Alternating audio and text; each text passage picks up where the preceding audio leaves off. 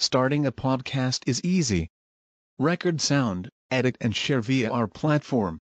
Anchor is the easiest way to create podcasts Spotify's offering to you. Distribute your podcasts to the most popular listening platforms, including Spotify, Apple Podcasts, Google Podcasts, and more, with just one tap. Download the free app to start your podcast with the versatile platform from Anchor.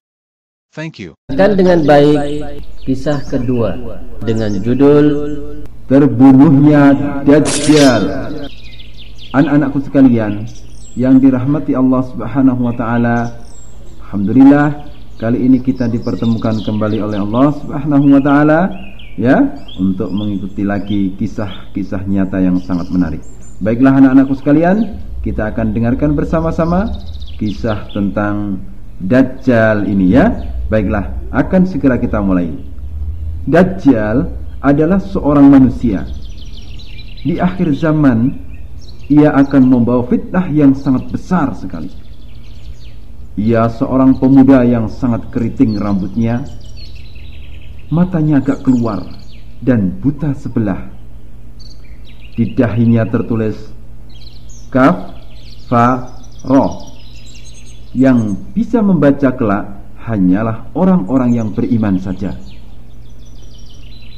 Dia akan keluar pada akhir zaman Dan akan muncul di antara negeri Syam dan Irak. Maka ia akan mengacau ke kanan dan ke kiri. Dajjal keluar membawa api dan air. Adapun yang dilihat oleh manusia sebagai air maka itu adalah api yang membakar. Sedangkan yang terlihat oleh manusia sebagai api, maka sesungguhnya itu adalah air yang dingin dan manis rasanya.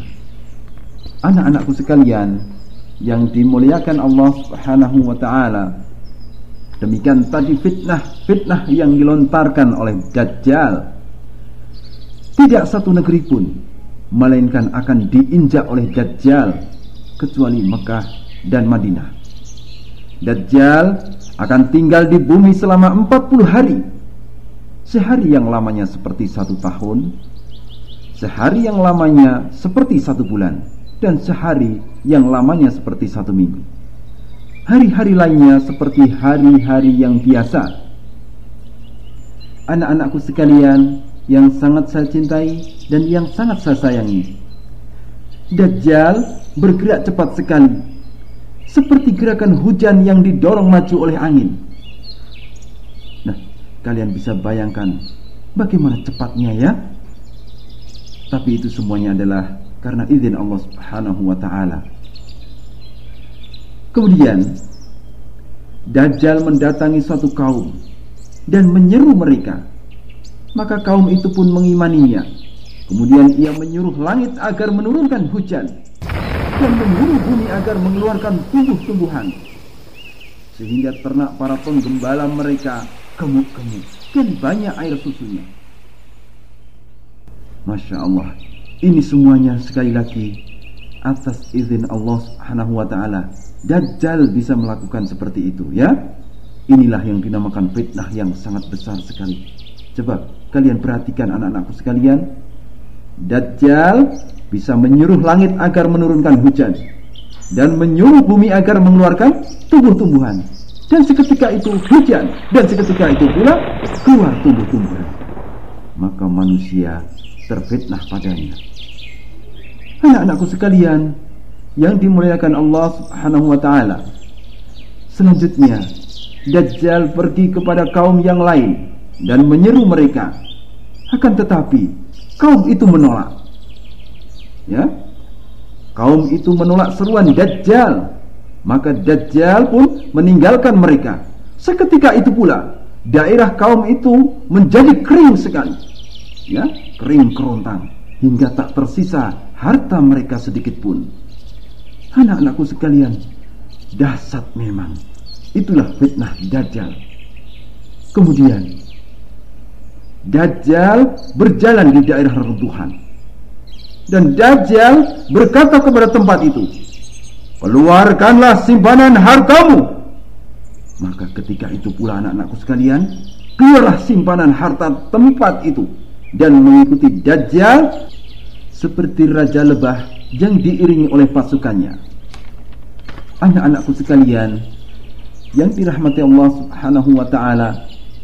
Kemudian Dajjal memanggil seorang pemuda, ya, pemuda yang masih belia ini. Maka dipenggalah pemuda itu dengan pedang. Anak-anakku sekalian, apa yang terjadi? Dipotongnya menjadi dua dan kedua potongan itu terlempar dalam jarak tertentu.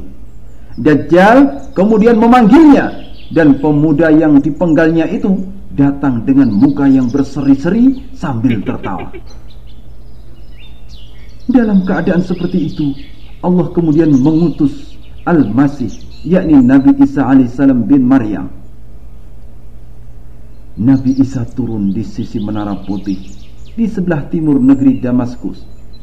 Kedua tangannya diletakkan di antara sayap-sayap dua malaikat. Bila Nabi Isa alaihissalam menundukkan kepala, maka keluarlah tetesan air.